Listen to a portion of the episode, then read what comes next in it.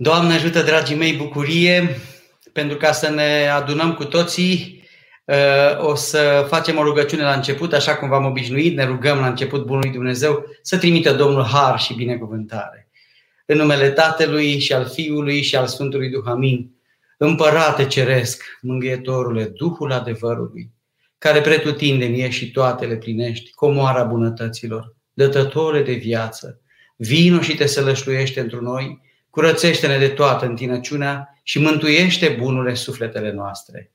Să binecuvinteze Dumnezeu seara dumneavoastră, dragii mei, să ne binecuvinteze Dumnezeu pe toți. În această seară vreau să vă vorbesc despre un virus mai periculos decât orice alt virus, și anume despre virusul mortal al păcatului. Dragii mei, nu este ceva mai rău decât să fii cuprins de păcat și de patimă. De aceea uh, ne-am uh, familiarizat zilele acestea cu acest virus care bântuie lumea. Uh, ar trebui să fim mai mult decât oricând alături de lumea medicală, să ne rugăm pentru medicii noștri. Este câmp de bătălie fiecare spital, dragii mei. De aceea vă rog pe fiecare dintre voi, la fiecare rugăciune a dumneavoastră, haideți să ne rugăm pentru asistente, medici, primesc telefoane de la ei și îmi spun, părinte, nu mai pot, părinte, mi-e greu și încurajez cu toată inima, du-te, draga mea, du-te, dragul meu, acolo, pentru jurământul pe care l-ai făcut și pentru dragostea pe care o ai pentru oameni. Uh, vă îndemn pe toți să vă rugați pentru ei. Așadar să mă întorc. Un virus mai puternic decât virusul actual este păcatul. Acest virus ar trebui eliminat din viața noastră pentru că el ne tulbură, el strică totul. Dacă virusul acesta uh, pe care cu care ne-am întâlnit în aceste zile a reușit să ne să schimbe ceva la viața noastră, uh, dacă ar fi să facem o comparație, descoperim că și virusul păcatului schimbă traiectoria vieții noastre de până acum. Uh, așa se întâmplă de obicei cu virusul păcatului. Schimbă traiectoria uh, vieții omului. Întotdeauna omul păcătos își protejează păcatul. Întotdeauna să știți că un om Uh, zice cu, așa cu mare uh, enfază, părinte, ăsta e păcatul meu, e problema mea, e păcatul meu, adică omul are tendința uh, și să-și protejeze păcatul. De ce? Pentru că e firesc să fie așa, e normal să fie așa, oamenii de obicei fug de ei înșiși atunci când apare păcatul în om, viața omului se schimbă radical, radical. De aceea ar trebui să ne gândim puțin uh, la faptul că Isus Hristos a venit în lume să dea soluții concrete la eliberarea din jugul păcatului. Și ne-a eliberat pe toți din jugul păcatului, în primul rând cu moartea lui, a asumat păcatul lui în el și s-a răstignit pe cruce și prin răstignire ne-a dat viața lui, Așadar, prin el putem scăpa de păcat. Doar că dacă ar trebui să înțelegem mai bine ce înseamnă pocăință, ar trebui să ne ducem la etimologie și să vedem că în Dex etimologia cuvântului pocăință vine din limba slabă, slavă pardon, și înseamnă părerea de rău de păcatele săvârșite, iar în limba greacă înseamnă metanoia, metanoia, meta, metafizic, ceea ce în spatele a ceea ce este fizic. Meta, noi în spatele, schimbare, schimbarea totală a gândirii, schimbarea gândirii noastre. Uh, așadar, uh, e limpede că păcatul te duce într-o direcție și ca să scapi de el ar trebui să te oprești puțin. Și să te oprești puțin și să vezi puțin unde te-a dus păcatul. De obicei, păcatul, dragii mei, ne izolează. Păcatul ne izolează ne izolează de oameni, ne izolează de persoanele iubite, ne izolează de prieteni, ne izolează de părinți, ne izolează de cei dragi și ne însingurează. Păcatul însingurează. De aceea, dacă realizăm uh, și facem, ne facem un proces de conștiință serios uh, și ne uităm în oglindă, putem să observăm cu ochiul liber unde ne-a dus păcatul. Păcatul ne-a dus departe de ceilalți. Păcatul ne-a însingurat.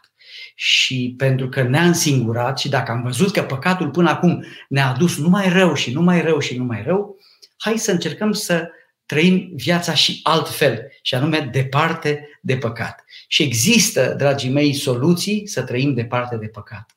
Uh, o primă soluție să trăim departe de păcat este să căutăm un duhovnic. Vedeți că în aceste zile uh, ecranele televizorilor sunt pline de psihologi. Și e firesc și oarecum firesc să fie așa, psihologi, Uh, psihoterapeuți, profesori universitari la facultățile de psihologie. Mă bucur foarte mult, îi salut pe cei de la Cluj, pe domnul Dinu David și pe ceilalți minunați din școala de psihologie de la Cluj. Uh, însă, uh, este bine că tot în aceste zile se apelează Uh, și la preoți, ca și aceștia să mângâie poporul român și să dea resorturi uh, puternice spirituale și mentale poporului ca să treacă de uh, această stare în care este el astăzi. Dragii mei, ce vreau să vă spun este că în primul rând ar trebui cu toții să fugim de păcat ca de cel mai mare dușman și ca, ca de virusul mortal care ne poate distruge viața și ne poate distruge mântuirea.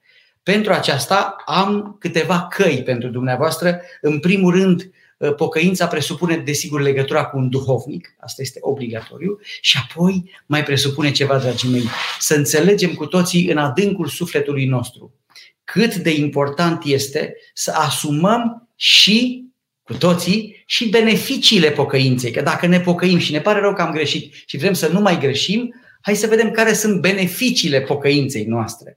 Pocăința, dragilor, are un mare beneficiu. Îți poate lumina viața, îți poate schimba viața. Ce poate fi mai frumos decât după ce ai păcătuit, să știi că primești iertare de la Dumnezeu și să-ți schimbi viața, să, să, să o iei de la zero, să începi viața de la zero, să începi totul de la capăt. Acest de la capăt se poate petrece numai prin oprirea vârtejului acestea al păcatului, care poate duce la vertijul păcatului, un vertij din care să nu mai poți ieși, la dorința de a ți-l proteja păcatul și de la forța aceasta pe care păcatul o, o are către, către, către tine. Însă poți face ceva. Te oprești, te duci la duhovnic și te pocăiești sincer. Pocăința sinceră, prin duhovnic, aduce iluminarea sau luminarea sufletului tău. Atunci când te duci la duhovnic și spui că ai păcătuit cu adevărat, acest, ă, această mărturisire trebuie să o faci cu regret sincer.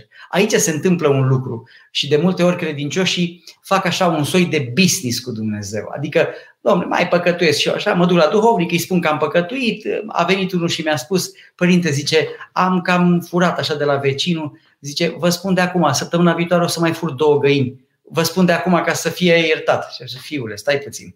Nu spune de acum, că dacă îmi spui de acum, este zero uh, pocăința ta. Ție îți pare rău că fur găini de la vecinul tău?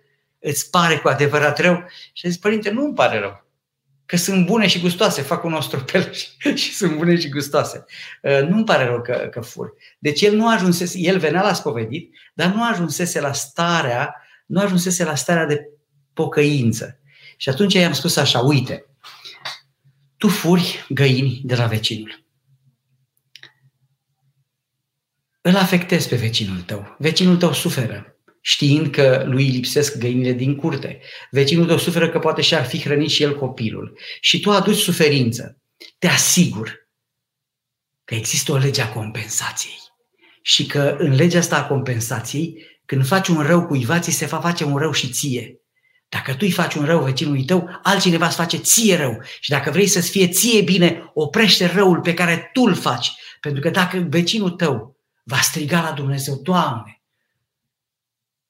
nu mai pot. Mă doare că mi se fură din curte și rugăciunea lui va ajunge la tronul de domnie, te va pedepsi Dumnezeu pe tine pentru că omul acela a suferit. Nu aduce suferință aproape lui tău, pentru că suferința pe care o aduce aproape lui tău ar putea să-ți afecteze complet viața ta personală. Și el a spus, părinte, deci, faptul că îi fur vecinului poate să mă afecteze pe mine, pentru că el nu vede, vecinul nu vede, nu simte. Nu, dragul meu. Există un Dumnezeu care te vede și toate sunt în echilibru. Oprește-te din furat și viața ta mai, va fi mai frumoasă. Și s-a oprit, dragii mei. Dau slavă lui Dumnezeu că s-a oprit. De, de ce vă spun asta? Vă spun asta pentru că pocăința înseamnă să-ți pară rău de păcatele săvârșite și să nu mai vrei să păcătuiești, să nu mai accepti deloc păcatul. Eu însumi, vă mărturisesc din viața mea, eram tânăr, eram diacon, aveam relații multe, începând de la oameni mari, mari, mari, fiind lângă patriar, uh, și mergeam la bunicul meu care a fost ucenic al părintelui Cleopa. Și spuneam, bunicule, tataică, drag, uite, sunt diacon la patriarhie, cunosc oameni mari, am relații, cunosc oameni mulți. Și el spune, ce folos, tată? Cu ce te ajută tată pe tine asta la mântuire, tată? Te ajută cu ceva că cunoști pe acești oameni? Nu mă ajută la mântuire. Păi și atunci, tată, te va întreba Dumnezeu, ai pus toate relațiile tale în slujba lui Dumnezeu? Și atunci el îmi spunea, tată, vreau să ai preoție lucrătoare, lasă diaconia. Nu vreau să ai o diaconie triumfală, vreau să ai o preoție lucrătoare în har, ca harul să lucreze în tine. Și atunci am înțeles de la bunicul meu că oricâte relații ai avea, oricâte faimă sau cât de bine ți-ar fi, dacă nu ești cu Dumnezeu, totul e degeaba. Și ăsta este sfatul pe care vi-l dau. Am trecut prin toate în viața mea. Am văzut peste 50 de țări. Am călătorit. A fost o perioadă în care am avut și bani mai mulți și nu mi-au fost de folos. Acum, după ce am gustat preoția, am înțeles că cea mai frumoasă viață este viața cu Dumnezeu și celelalte lucruri sunt lăsate în planul 2. Și mă simt atât de bine. Și vă recomand și vouă să puneți pe planul întâi relația voastră vie cu Dumnezeu. Pentru că să știți că iadul este plin de păcătoși nepocăiți. Iar raiul este plin de păcătoși pocăiți, care s-au pocăit. Deci, toți suntem păcătoși. Important este să ne trezim, să asumăm păcatele săvârșite și să-i spunem lui Dumnezeu, Doamne, îmi pare rău că te-am jignit, că te-am supărat și că n-am folosit în bine darurile pe care mi le-ai dat. Îți promit că vreau să fiu de astăzi mai bun și mai curat. Ajută-mă Tu, Doamne, că singur nu pot. Și Domnul, prin duhovnic, te va ilumina. Îi mulțumesc de Dumnezeu. Am un duhovnic minunat, pe care și voi, cei de la duhovnic, doxologia, îl cunoașteți. Părintele Arsenie Muscalu. Și stau cu el câte două ore la spovedit. Vă dați seama că dacă stau câte două ore sunt foarte păcătos. Sunt păcătos și nevrednic de lucrarea preoției pe care o am, dragii mei. Mă simt nevrednic de lucrarea preoției pentru că părintele meu duhovnic mereu, la fiecare spovedanie, îmi spune când îi cer sfaturi legate și de viețile celor pe care eu îi spovedesc și îmi spune mereu Dumnezeu ne iartă, dar vrea să vadă de la noi că vrem să schimbăm ceva la noi. La spovedania asta, la ce păcate vrea să renunți? Gândiți-vă și voi, în această seară, dacă ar fi să vă gândiți la viața voastră, hai să avem un dialog sincer între noi. Fumezi, poate bei mai mult, poate bârfești, poate ești mândru sau mândră, poate ești lacom sau lacomă, poate furi, poate minți, poate înjuri la nervi în trafic, poate nu ai răbdare, poate îi, îi judeci aspru pe ceilalți, poate ești îngânfat, poate ești mânios, mânioasă, poate ești certăreț, poate ai ucis, poate ți-ai ucis copiii în pântece, poate că ai păcate din acestea de zi cu zi ușoare, gâlceavă, ceartă, dispute, bârfa aceasta, cleveteala aceasta de toată ziua, ă, drăcuitul, înjuratul, aceste păcate pe care știi că le ai. Hai să ne gândim fiecare dintre noi. La ce am putea să renunțăm? Am putea să renunțăm în țara asta la un păcat? Haideți să ne rugăm lui Dumnezeu, Doamne, singur nu pot să renunț. Ajută-mă Tu, Doamne, să renunț și Dumnezeu te asigur că îți va da putere dacă tu vrei asta. Pentru că Dumnezeu, de ce vrea să ne pocăim? Pentru că pocăința, dragii mei, aduce smerenie. Diavolul creează niște înrăuriri în mintea noastră, așa cum sunt șleaurile acelea la zăpadă, când intri pe făgașul ăla și nu mai poți să ieși. Diavolul îți creează niște linii din astea și spune că nu se poate altfel, că dacă renunți la țigări, te îngrași, că dacă nu mai mănânci mult, o să ai probleme, că te doare stomacul, că dacă nu mai urăști, uh, nu ești dinamic, că viața e plictisitoare pentru oamenii buni. Îți creează niște repere mentale false. În momentul în care vei înțelege că va trebui să renunți la păcat, Dumnezeu îți va da dragostea sa și Duhul smereniei. Duhul smereniei te va ajuta să treci peste păcate, dragul meu. Pentru că Dumnezeu a venit în lume și ne-a arătat un model de smerenie. S-a smerit pe sine, i-a învățat și pe apostol să fie smeriți și smerenia aduce și păstrează harul în inima noastră. Eu port cu mine permanent gândul acesta. Sunt atât de ticălos, sunt atât de păcătos și nevrednic, încât nu sunt vrednic de haina preoțească. Și rog pe Dumnezeu, Doamne, ține-mă Tu, Doamne, în preoție. Nu pentru meritele mele, că n-am făcut ceva bun pe pământ, ci pentru mare mila Ta. Și Dumnezeu ne va ține pentru mare mila Lui și nu pentru vreun merit de-al nostru. Încă o dată vă spun, să nu vă uitați la mine, Părintele Vasile, ca la vreun cine știe ce, nu. Sunt om păcătos ca și voi. Să nu aveți așteptări. Toți suntem oameni păcătoși. Toți suntem păcătoși. Însă, diferența va fi dată de modul în care ne pocăim fiecare în viața lui particulară și în care fiecare realizează cât este de păcătos. Și dacă luăm modelul vameșului, ne batem pumnul și spunem, Doamne, milostivi mie păcătosului.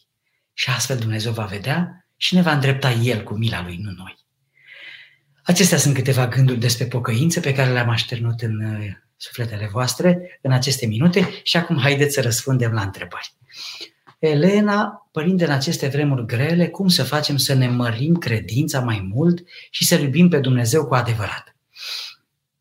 Draga mea, credința crește, se mărește prin dragoste. Dacă vrei să te rogi mai mult, trebuie să iubești mai mult. Iubirea naște credința, pentru că iubirea naște comuniunea cu cerul, cu Dumnezeu. Deci când iubești pe aproapele, îl iubești pe Dumnezeu, vrei să-L cunoști mai mult. Aceasta este viața veșnică. Să te cunoască pe tine singurul adevăratul Dumnezeu. Deci cunoașterea lui Dumnezeu crește credința. Și cunoașterea lui Dumnezeu vine din dorința ta puternică interioară. Și dorința ta puternică se naște dintr-o dragoste, că ai vrea să știi mai multe despre El. Și când citești despre El, te minunezi cât de bun este El, că iubirea Lui copleșește mintea noastră omenească. Deci ca să-ți crești credința, creșteți dragostea și dorința ta interioară să-L cunoști pe Dumnezeu. Și vei vedea că după ce îl vei cunoaște pe Dumnezeu, va veni în tine un har. Și când vine un har, îți vine aici în suflet o stare de pace extraordinară. Această stare de pace te va lumina. Și atunci, după ce ai cunoscut această stare harică, se întâmplă două lucruri. În primul rând, după ce ai simțit această stare, dacă te mândrești și te consideri tu că tu ești tu mai dreaptă, uh, ia uite, ceilalți sunt păcătoși, ceilalți sunt altfel și tu ești mai bună, în momentul ăla a plecat harul de la tine. Dar în momentul în care tu primești harul și harul începe să lucreze în tine și te consideri păcătoasă și zici, Doamne, sunt nevrednică de harul pe care tu îl trimiți, atunci Dumnezeu va trimite și mai mult har. Deci de câte ori primești har, consideră-te nevrednică și Dumnezeu îți va trimite și mai mult har. De câte ori te vei îngânfa, de câte ori te vei uh, mândri și vei judeca pe ceilalți care nu au har, atunci vei pierde harul. Harul vine, dar și pleacă repede dacă nu ești atent cum să-l păstrezi. O altă întrebare. Bună seara, părinte! Ce ne îndemnați să facem în mod practic în vinerea mare și de înviere, dacă tot nu vom putea participa la slujbele săvârșite în biserică? Ei, draga mea Maria, ce făceam noi când mergeam la biserică? Trăiam viața bisericii. În casele noastre, care au devenit acum părți ale Bisericii lui Dumnezeu, pentru că biserica suntem noi toți sufletele noastre, da? Și acum casa ta este o parte componentă a bisericii mari, spațiul, da? Este locul în care putem să-L slăvim pe Dumnezeu. Și atunci, dacă ne gândim cu seriozitate la ceea ce vom trăi de denii, vom trăi de altfel și miercuri acum, pentru că miercuri aceasta este uh, denie. Vineri este denie, săptămâna aceasta de altfel este săptămâna pocăinței. Ar fi bine să ne pocăim săptămâna aceasta mai mult. Și uh, este săptămâna pocăinței pentru că miercuri avem denia canonului celui mare, vineri avem denia catistului, duminică avem Duminica Sfintei Marie Egipteanca, model de săvârșit de pocăință adevărată.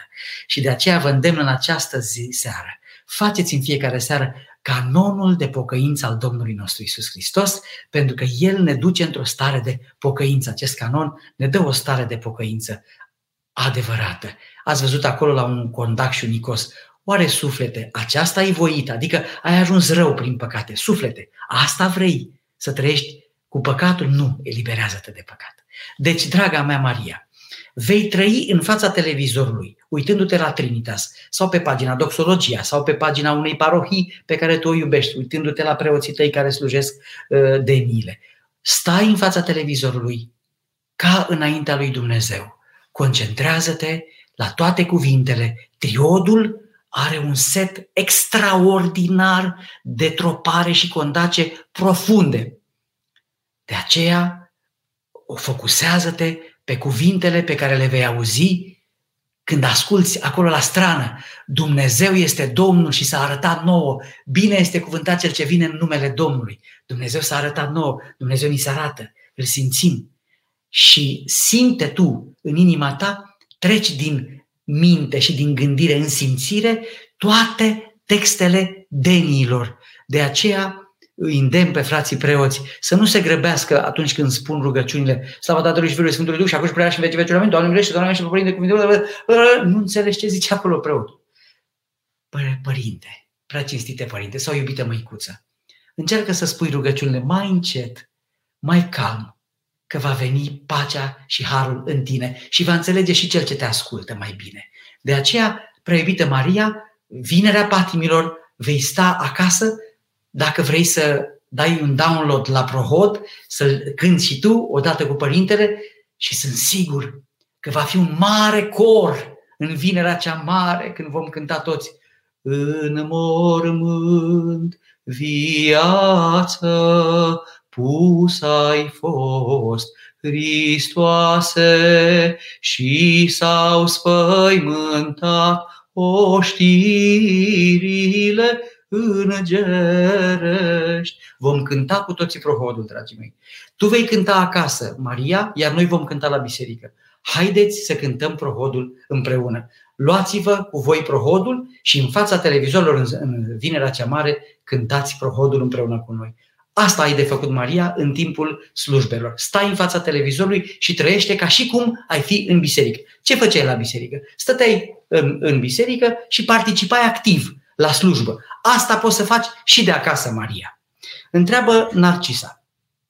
Cum vom putea petrece noaptea de înviere? Sigur că acum e un pic de vreme să vorbim despre asta, dar pentru că evenimentele se desfășoară de la o zi la alta, dar e limpede și simt, vă spuneam și luna trecută, că nu cred că vom petrece noaptea de înviere în fața bisericilor. Dar încă o dată vă spun, vom primi lumină sfântă și vom cânta Hristos a înviat, fiecare de la casa lui și vom veni la voi și vă vom aduce lumină. Sunt convins că veți înțelege starea prin care trecem și că nimic nu ne poate despărți de dragostea lui Dumnezeu. Cred că ne împiedicăm prea ușor în aspecte practice care țin, să spun așa, de lucrurile văzute. Dar vreau să vă spun că am fost plăcut impresionat și atins în inimă de cuvântul Maicii Siluana, care a spus atât de frumos într-o intervenție la voi la Doxologia. Dragilor, există două componente ale vieții și știam cu toții asta, dar ne-a amintit-o Maicuța Siluana. Viața asta fizică și viața spirituală. Acum trăim mai mult în viața spirituală. Trăim viața spirituală cu toată inima noastră. Și atunci încercăm noi să intrăm în adâncul sufletului nostru și să trăim cu adevărat viața bisericii în noi, gândindu-ne sau trăind ca și cum am fi în biserică, în pronaos sau în naos. Deci vom trăi viața bisericii de acasă. E important totuși ca până de Paști să iei legătura cu duhovnicul tău și să poți să-ți mărturisești păcatele. Să-ți mărturisești păcatele. Mărturisindu-ți păcatele, te vei elibera de ele și vei primi har și pace de la Dumnezeu. Lavinia, părinte, cum putem recunoaște dacă o persoană este alesul sau va fi un soț potrivit? Uh, draga mea Lavinia, va trebui să te rogi mult lui Dumnezeu, pentru că este alegerea aceasta este cea mai importantă alegere a vieții tale. De aceea este extrem de important să te focusezi uh, tu pe care sunt valorile cele mai importante uh, fără de care nu vei, nu vei putea să trăiești. Uh, uită-te la câteva aspecte. Deci acum încă ești liberă și poți face alegeri libere. După ce te vei căsători, îl vei asuma pe soțul tău și îl vei duce în spate. De aceea și el te va duce pe tine în spate. Dar uh, va trebui să faci alegerea inspirat. Uită-te puțin la felul în care se supără sau se mânie băiatul respectiv. Dacă atunci când se mânie, este rău, înjură, vorbește urât sau dacă îi strici ceva sau dacă îi faci ceva rău tu personal, te se poartă urât cu tine, dacă se poartă astăzi urât cu tine acest băiat, te asigur că atunci când uh, va fi căsătorit, se va purta și mai urât cu tine. Uh, în primul rând. În al doilea rând, uită-te puțin care este legătura lui cu mama lui. Dacă are o dependență de mama lui, nu e în regulă. Adică încearcă să uh, vezi dacă poate să se detașeze, să rupă cordonul, să taie cordonul umbilical și să fie ca tu să fii centrul universului lui și nu mama lui. Acesta este un alt aspect important. Al treilea aspect, vezi ce relație are tânărul respectiv cu Dumnezeu. Dacă acel tânăr nu are o relație vie cu Dumnezeu și nu are valori morale, ă, te va putea batjocori, te va putea jigni, va putea vorbi urât. Un tânăr cu valori morale este un tânăr care poate să te facă fericită. Pentru că valorile morale și credința în Dumnezeu nu te lasă să ieși prea mult din ceea ce înseamnă respect și dragoste pentru persoana iubită. Deci ți-am dat trei repere. Vezi cum face când se supără? Dacă face urât, nu e regulă. Dacă face prea urât, nu e regulă. Vezi ce relație are cu mama lui și vezi câtă credință are în Dumnezeu. Și ar mai fi câteva aspecte, dar uite, uite o să-ți mai spun un aspect. Uh, vezi ce relație are cu patimile trupești. Fumatul, băutul, și relațiile fizice cu alte persoane, dacă sunt alte relații fizice. Uh, verifică dacă este fidel, dacă nu iubește băutura, dacă se, se, se ține departe de băutură și de fumat, pentru că și mai este o patimă îngrozitoare, uh, jocurile de noroc. Uh, sunt foarte mulți tineri care sunt foarte dependenți de asta și după căsătorie au dat salariile uh, la jocuri de noroc, uitând să plătească factura pentru casă, au luat din banii copiilor de alocație și au jucat jocuri de noroc. Deci aceste patimi, dacă are una din aceste patimi, fugi, fugi cât poți. Mai bine fără, uh, adică mai bine să, să-ți duci tu viața curat decât să trăiești cu o persoană care te poate face nefericită, draga mea. O altă întrebare. Sărut mâna părinte, aș dori să aflu când îi pot face pomenirea de un an tatălui meu plecat la data de 30 a 4 2019, ținând cont că trecem prin împrejurări dramatice se poate amâna pomenirea după expirarea stării de urgență. Sigur că se poate amâna uh, pomenirea de un an, dar poți să o și faci. Pomenirea de un an la 30 a 4 în perioada aceea, în duminicile uh, de, de, după Duminica Tomii, se pot face parastase. Dacă situația este exact la fel cum este uh, astăzi, de exemplu, vorbești cu părintele tău, dai numele părintelui, după ce dai numele părintelui preotului și părintele sâmbătă va face pomenire la biserică fără tine, iar tu te duci la cimitir și părintele vine la cimitir și acolo ridicați coliva, veșnica pomenire și faci pomenirea, iar în loc să faci masă de parastas, faci pachete pentru bătrânii pe care îi cunoști și faci pomeni pentru bătrânii din uh, bătrânii cunoscuți. Astăzi este timpul să avem grijă de bătrânii noștri. Bătrânii noștri sunt cei care au nevoie de noi și cred că ar trebui fiecare dintre noi să fim atenți la bătrânii noștri. Uh, iubiți-vă bătrânii, dragilor. Și îți recomand să faci parastasul și altfel. Știi, e ceva ce nu-mi place la credincioșii noștri. Uh, la parastas se fac schimb de marfă. Ce înseamnă schimb de marfă? Uh, am parastasul de un an pentru cineva, te invit pe tine la masă, la mine. Ai venit la mine la masă, am mâncat, după aceea, la, când am și eu un parastas la rândul meu, te chem pe tine la mine la masă și tu vino la mine la parastas, vin și eu la tine la parastas, uh, mai au loc și alte lucruri la parastase și anume mai beau câte un soi de țuică în plus, au loc discuții, tot felul de discuții politică, glume, bancuri și uneori parastasul degenerează în paranghelie și nu e, nu e în regulă. Nu e în regulă. De aceea, fă parastasul uh, hrănind niște copii orfani. Du-te la un cămin de bătrâni și masa de prânz a bătrânilor de la căminul de bătrâni să fie dat de tine. Noi avem uh, uh, la, la recomandarea mea am oferit enoriașilor câteva locuri unde să facă astfel de parastase. Adică nu mai faci parastas neapărat cu cunoscuții. Poți să te vezi cu cunoscuții, desigur, dar ăla, aia nu e masa de parastas neapărat. Desigur că nu poți să nu chem verișoara, cumnatul, nașul, mi, finul și mai departe, cei apropiați. Dar în afară de cei apropiați, la masa de parastas ar trebui să schimbi un număr de oameni sărmani sau măcar să le dai pachete cu hrană la cei care se bucură. Dar atenție mare că există o mafie a cerșetorilor, la noi în București, cerșetorii din mafia aceasta câștigă enorm de mulți bani și avem uh, situații extrem de neplăcute în care uh, cerșetorii iau uh, pomana ta și punga ta, își selectează de acolo doar banana și apoi aruncă, aruncă, uh, aruncă punga ta. E foarte neplăcut. De aceea Sfântul Ioan Gură de Aur spune să transpire banul când îi dai, îl dai ca să știi cui îl dai. E, sfatul meu este să-ți alegi niște săraci credincioși. De ce spune Sfântul Ioan Gură de Aur să transpire bănuțul în mâna ta? Pentru că atunci când îl dai cel căruia îl dai să se roage pentru tine. Și avem bătrânelele acelea credincioase care spun, Maică, să-ți dea Dumnezeu sănătate, Maică. Și atunci când spune asta, simți că Harul Duhului Sfânt lucrează prin, prin dragostea acestei minunate femei. Deci poți face parastas așa cum ți-am spus. Mai departe. Viorel, care sunt principalele fapte bune? Oh, oh. Păi aceste fapte bune sunt uh, uh, ilustrate în cuvântul Sfintei Scripturi. Să dai, să dai hrană celui flămând. În această perioadă biserica este chemată mai mult decât oricând spre fapta cea bună.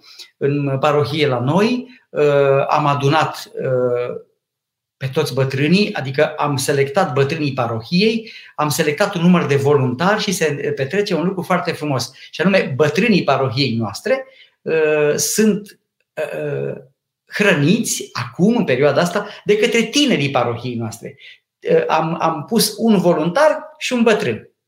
Și voluntarul îl sună pe bătrân și spune, bună ziua, Doamne ajută, suntem de la biserică, spuneți-mi ce piață să vă fac ce să vă cumpăr. Și fiecare spune ce dorește și tânărul merge și lasă la ușă, ă, lasă la ușă punga cu alimente și cu ceea ce a dorit bătrânul sau bătrâna și în felul ăsta se creează o legătură. Și am câțiva tineri care îmi spun că sunt atât de fericiți că au uh, primit uh, cuvinte extraordinare din partea bătrânilor. Adică bătrânii întotdeauna au grijă să-ți răsplătească într-un mod în care numai ei știu să o facă.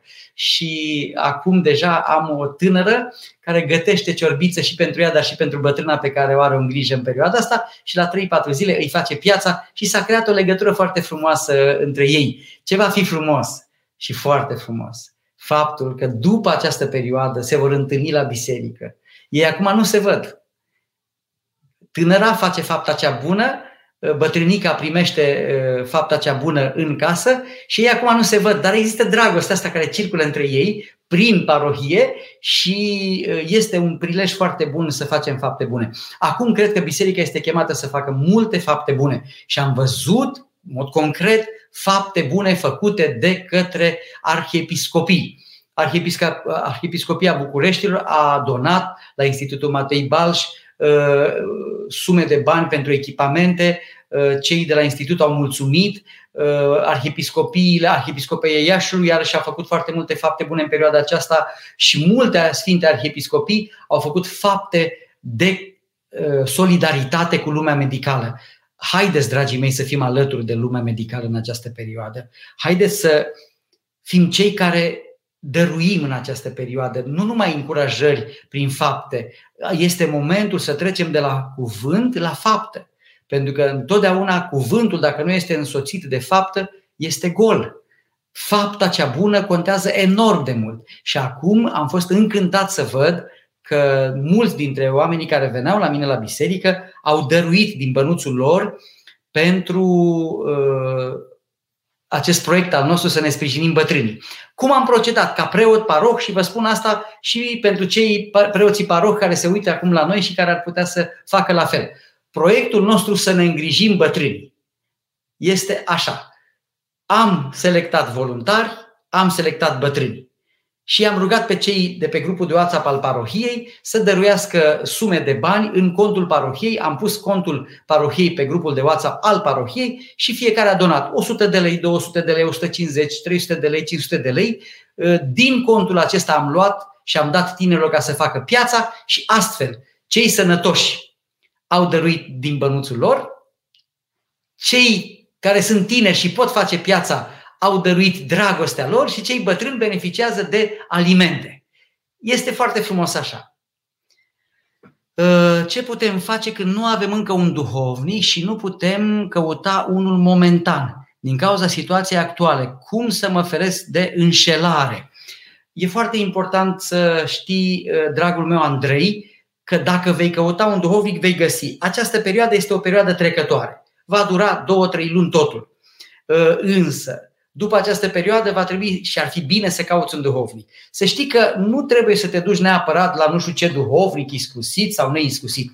Tu, practic, te duci la părintele de unde locuiești tu, din zona ta geografică. Dacă ai o biserică lângă tine, locuiești la bloc și ai o biserică acolo în cartier, ă, până, până să te duci la duhovnic, e bine să faci un lucru.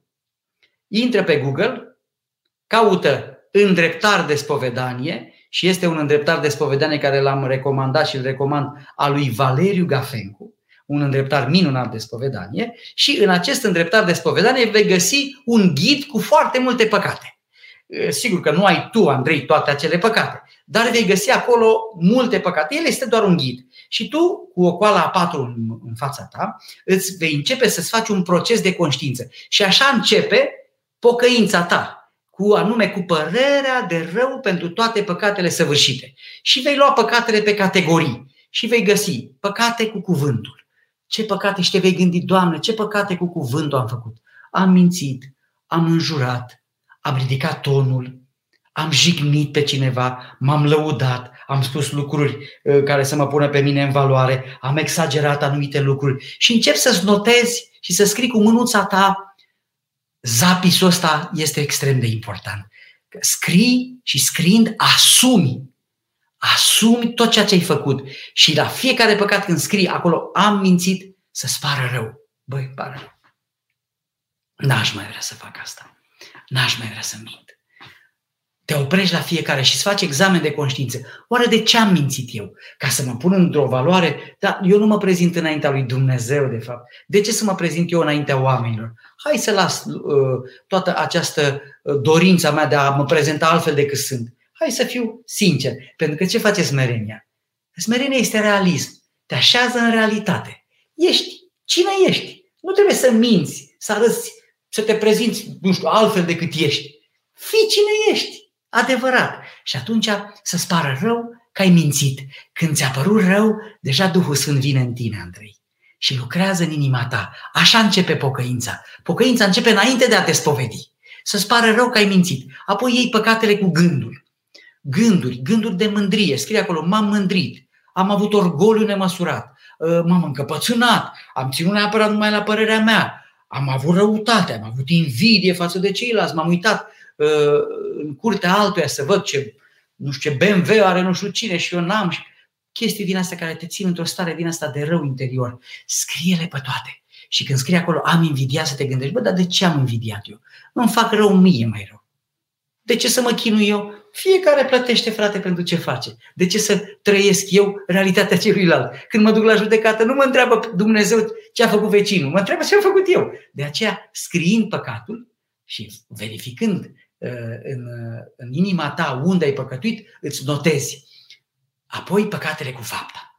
Păcate, fumat, băut, furt, desfrânare sub toate formele ei. Dacă te-ai uitat la pornografie, dacă ai făcut păcatul masturbării, dacă ai făcut păcate trupești, dacă, dacă ai trăit necununat, dacă prin tine o persoană a fost nevoită să întrerupă o sarcină. Toate aceste păcate fizice care au adus multă suferință în această lume, să le mărturisești și să le scrii. Să-ți aduci aminte de primele tale repere fizice din copilăria ta.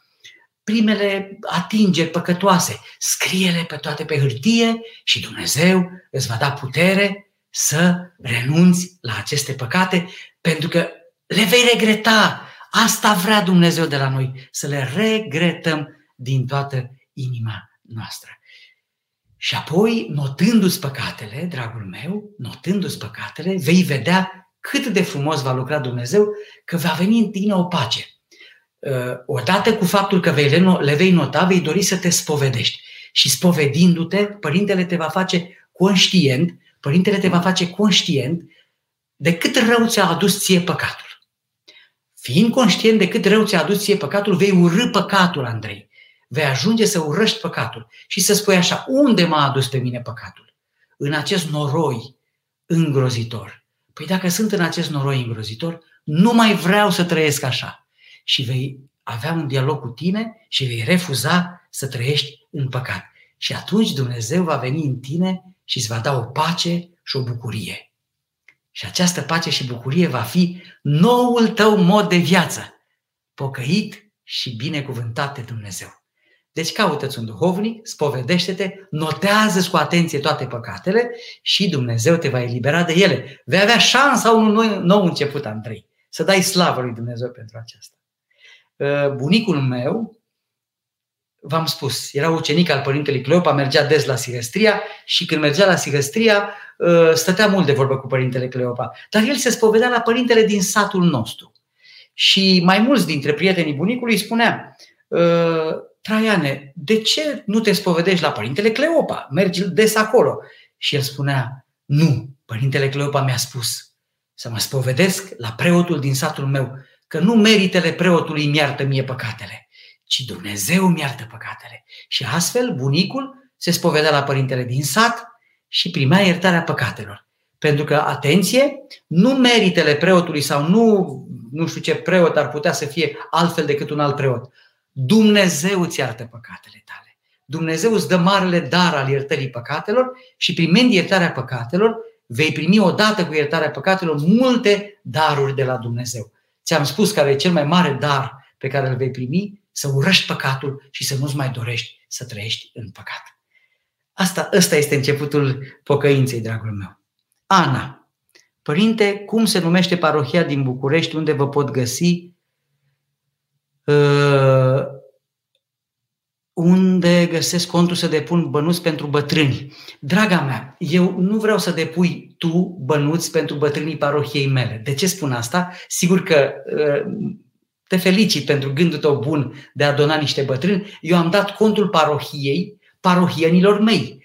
Tu, uh, Ana, caută parohia ta, unde locuiești tu. Și sigur părintele de acolo are și el acțiuni pentru bătrânii din parohia lui, adică parohia ta. Sau uh, du-te spre biserica ta, spre preotul tău, spre parocul tău, unde locuiești și participă la acțiune filantropice. În această perioadă te asigur, Ana, că toate parohiile au acțiuni filantropice. Fii și tu parte uh, sau fii și tu parte din această frumoasă lucrare de filantropie din parohia ta. Uh, de aceea îți mulțumesc pentru gândul tău bun. Parohia mea, uh, mai întrebat, se numește Sfântul Nicolae dintr-o zi și bisericuța mea este pe strada Academiei numărul 22. Uh, dacă știi unde sunt fântânile de la universitate, biserica este în piața universității, în spatele fântânilor de la universitate. În spatele fântânilor de la universitate este facultatea de arhitectură, și magazinul Orange și în spatele facultății de arhitectură este biserica mea, Sfântul Nicolae dintr-o zi, care a fost construită de Maria Brâncoveanu, uh, o sfântă, care a zidit această biserică pe pământurile ei atunci când a intrat în căsătorie cu Constantin Brâncoveanu. Mihai, părinte, ce trebuie să fac pentru a scăpa de anumite vicii și patimi? Ajutați-mă cu un sfat, fiindcă sunt un desfrânat, vreau să schimb acest lucru. Uh, foarte frumoasă întrebarea ta, dragul meu Mihai. Uh, vrei să scapi de păcatul desfrânării. Uh, dragul meu, acest păcat este un păcat care vine la tine prin văz, prin ceea ce vezi. De aceea, primul lucru pe care ți-l recomand să scapi de acest spurcat păcat al desfrânării este să faci un legământ al ochilor. Și să-i spui lui Dumnezeu, Doamne, nu pot singur, Doamne, că așa mă atrage uh, gândul mereu să privesc pornografie, să privesc filme, filmulețe pornografice. Consumul de pornografie a crescut până la 92% în rândul bărbaților, este uriaș procentul. Uh, și atunci, dragul meu Mihai, nu te număra printre cei care își spurcă ochii prin, uh, în imaginile ale pornografiei. Uh, deci, păcatul desfrânării vine la tine, dragul meu, din poftă prin ochi primul lucru este să te oprești în a mai privi corpuri care te pot uh, tulbura trupește. Neprivind, vei avea privirea curată. Încearcă să privești ființa feminină prin ochiul curat. Gândește-te la Maica Domnului. Iată Măicuța Domnului care e aici în spatele tău. Uită-te la Măicuța Domnului. Și ea a fost femeie și fecioară, feciorelnică. Modelul femeii creștine este Maica Domnului. Gândește-te la femeie prin Maica Domnului și privește femeia curat, cu ochiul curat. Nu privi femeile care acceptă să se prostitueze sau să se filmeze făcând păcatul. Fugi de lumea asta murdară, Mihai. Fugi cât poți de, de tare de lumea asta murdară și făcând un legământ al ochilor și să spui ție, nu vreau să mai privesc spurcăciuni, va fi primul pas pe care îl vei face. Apoi, trebuie să știi că corpul tău are o chimie. Chimia corpului ăsta înseamnă așa, că atunci când mănânci mult bine, burgeri, McDonald's, KFC și alte mâncăruri multe, mâncăruri, uh, mâncarea asta dezordonată, mâncarea asta din toate locurile nepotrivite, mâncarea multă, lăcomia pântecelui, dragul meu, duce la desfrânare. Și anume, atunci când mănânci mult și mai și bei, corpul cere altceva. Se naște o chimie. Din stomacul plin se naște o chimie a păcatului. De aceea te îndemn să ai în primul rând legământul ochilor, să nu mai privești uh, pornografie și doi, să mănânci un pic mai puțin și să nu ai lăcomia pântecelui. Ți-e foame, mănânci și te oprești la timp. Este extrem de important. Și un al treilea lucru care să te ajute enorm de mult este că trebuie să înțelegi că pe oamenii mândri îngânfați, mânioși și care judecă pe ceilalți oameni aspru, nu-i poate ajuta Dumnezeu așa de mult. De ce? Pentru că ei sunt mini-Dumnezei pentru ei înșiși. Atunci ei trăiesc uh, mândria asta, se umflă așa în pene și dacă tu crezi că ești deștept și că ești cel mai tare, că ești cel mai mare, te vei mândri. Și atunci Dumnezeu nu te poate ajuta. Pentru că omul smerit primește ajutor de la Dumnezeu. Și de multe ori păcatul desfrânării ajunge la cei care cad în mândrie întâi. Am cunoscut oameni față de care nu credeam niciodată că vor cădea în păcatul desfrânării. Și au căzut pentru că întâi au fost mândri, Mihai. Deci fugi de mândrie, fugi de privire la pornografie și păstrează spântecele, fără să apară desfrânarea asta, pardon, să apară lăcomia pântecelui și vei fi mai curat. Așa vei putea să lupți. Desigur, esențial este să spovedești des păcatul, să spui părintele și să-ți pare rău. De, al, de altfel, din, din mesajul tău observ că îți pare rău că ai păcătuit și sunt convins că nu ți-ai dori să mai păcătuiești. Pentru că conștiința ta îți spune, Mihai, ascultă-ți glasul conștiinței. Dumnezeu să te ocrotească. Mă voi ruga pentru tine. Silvia, ce facem când soțul face numai contra soției? Uh, stați puțin.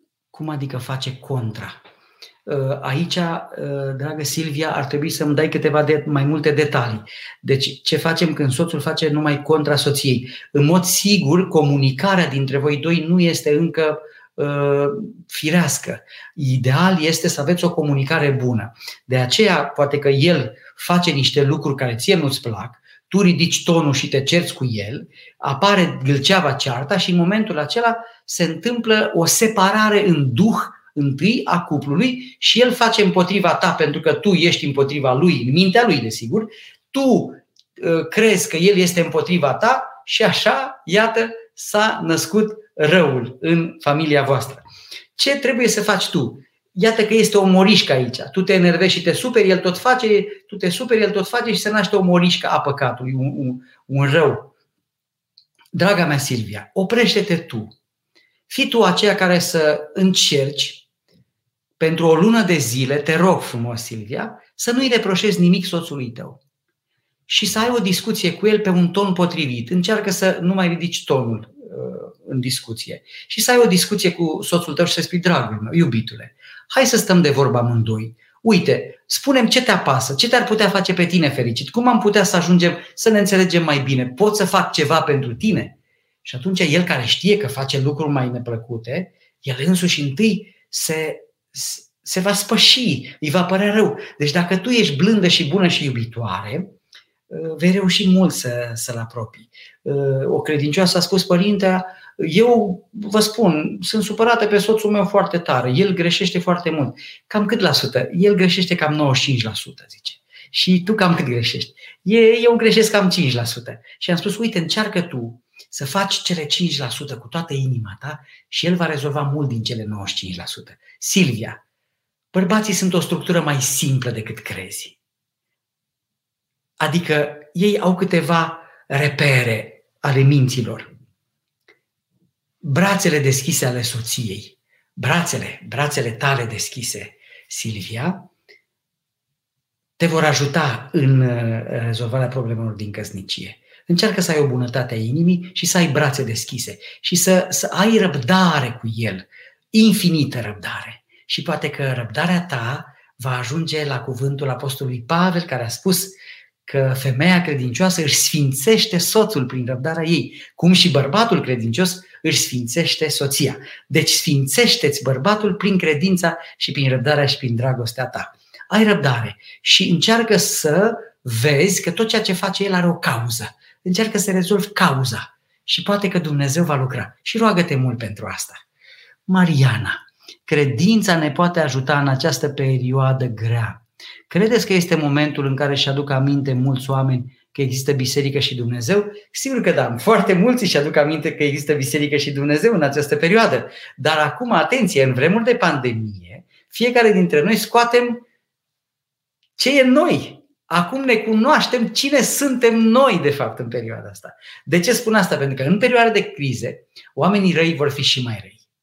Oamenii invidioși vor fi și mai invidioși. Oamenii nervoși vor fi și mai nervoși. Oamenii iubitori vor fi și mai iubitori. Oamenii blânzi vor fi și mai blânzi. De aceea, gândește-te că în această perioadă, dacă ai credință în Dumnezeu, crește credința în inima ta prin faptul că vei înțelege că numai Dumnezeu ne poate salva prin mântuire. Și atunci, focusându-te pe credința în Dumnezeu, vei avea ca prim, primă prioritate a vieții tale lucrarea iubirii de oameni prin iubirea de Dumnezeu și iubirii de Dumnezeu prin iubirea de oameni și atunci celelalte lucruri ți se vor părea secundare. Uite-te cât de disperați sunt unii oameni care nu trăiesc decât în trup, în valori materiale și pentru ei totul este aici pe pământ. Normal că dacă te gândești că totul este aici pe pământ, viața poate fi o, o dramă acum, în perioada asta. Dar dacă noi îl avem pe Dumnezeu în inima noastră, știm, cum spunea măicuța Siluana, că trăim viața duhovnicească mai puternic, atunci vom avea o pace în inima noastră și vom trăi în casă ca în biserică,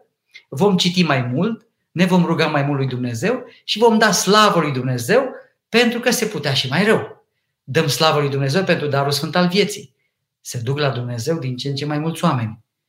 Știm însă că Dumnezeu nu este la originea răului și că nu Dumnezeu a făcut acest rău, ci oamenii. Dar Dumnezeul nostru se numește Mântuitor. Și atunci când nu mai este nicio șansă aparentă din partea oamenilor, Dumnezeu va veni cu pacea Lui și cu harul Lui și ne va mângâia sufletele. Deci acum alinarea și pacea la Dumnezeu este, draga mea.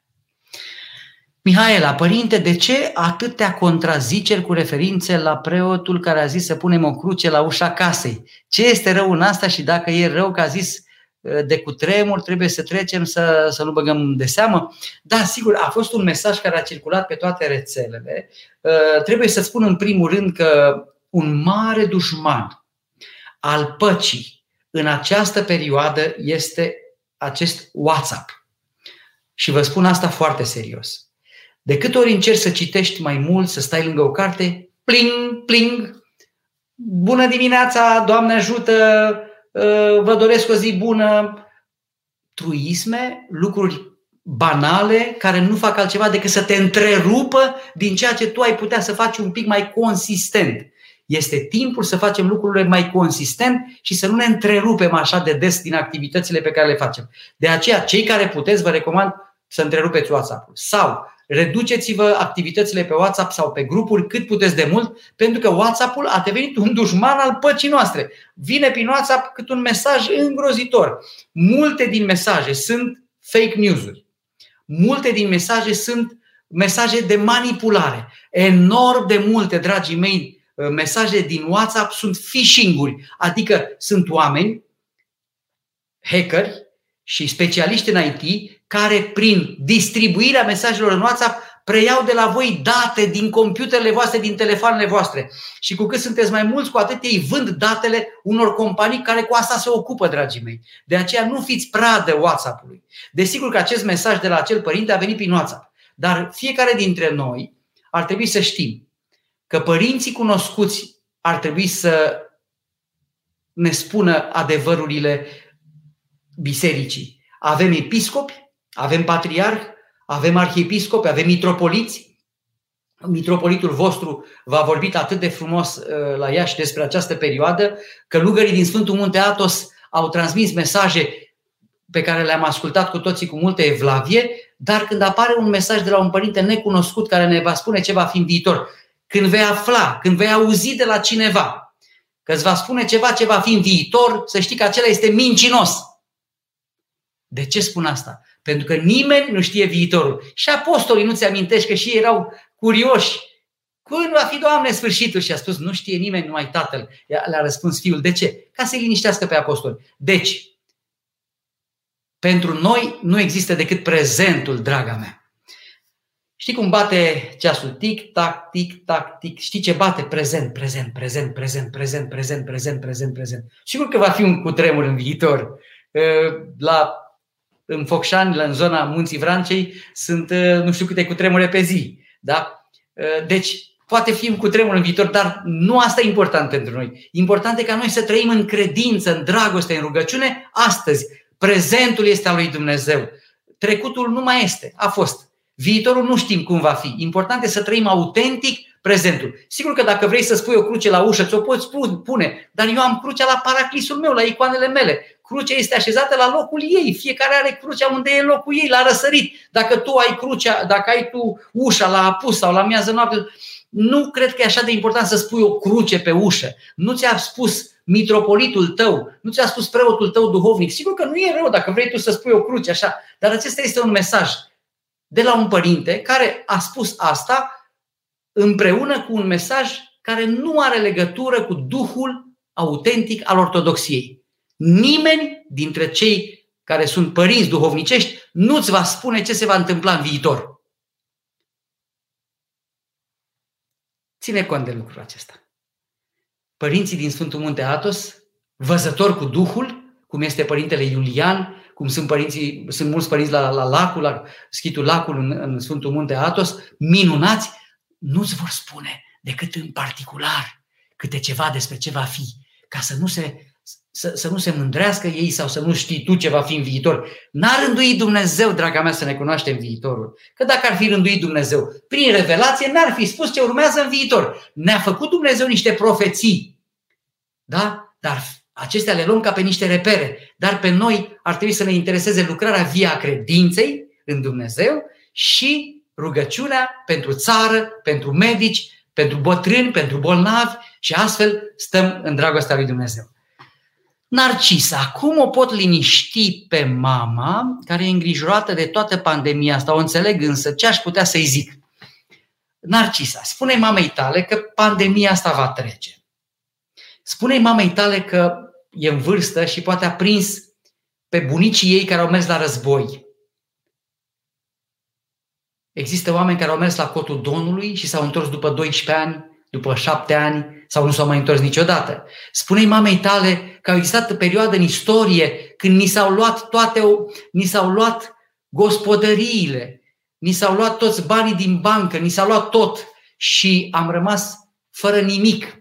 Au fost oameni care au fost deposedați. Când s-a făcut colectivizarea, li s-au luat toate pământurile oamenilor și oamenii munceau la colectiv cât o zi întreagă pentru nimica toată pe pământurile lor. Asta e durere. Acum este ceva mult mai puțin decât necazurile mari pe care le-au trăit străbunii noștri. Haideți să punem în comparație prin ce necazuri au trecut bunicii și străbunicii noștri. Au trecut prin foamete, au trecut prin secetă, au trecut prin războaie, au murit pe front. Nouă ce ni se cere acum? Să stăm în casă. Avem mâncărică, avem apă să bem, stăm la căldurică, ne rugăm în casă, slujbele la biserici se fac, liturghia se face, nu le lipsește nimic. Ce ne poate despărți pe noi de dragostea lui Dumnezeu? Nimic. Spune-i mamei tale că Dumnezeu este cu ea și că Dumnezeu nu o părăsește niciodată și să nu se mai uite atât de mult la televizor. Eu recomand să stea oamenii un pic dimineața și un pic seara și să mai închidem televizoarele pentru că sunt o permanentă sursă de stres. Ah, a mai murit cineva!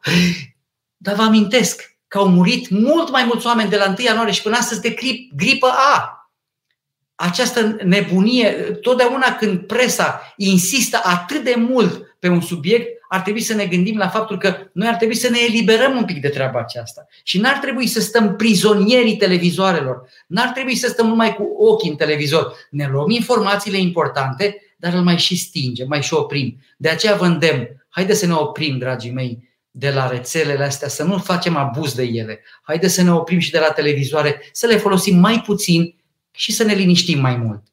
Închei cuvântul meu prin a vă spune că îl rog pe Dumnezeu să ne dea putere ca să fim un pic mai înduhovniciți. Astăzi începe săptămâna pocăinței. Haide să ne pocăim. Miercuri seara denie, vineri seara denie. Haide să facem canonul de umilință către Domnul Hristos și să ne gândim așa, Doamne, cât sunt eu de păcătos și cât ai fost Tu de bun că mi-ai iertat păcatele. Nevrednic sunt, Doamne, de toate darurile pe care Tu mi le trimiți. Mă ierți, mă iubești, îmi dai trupul și sângele Tău.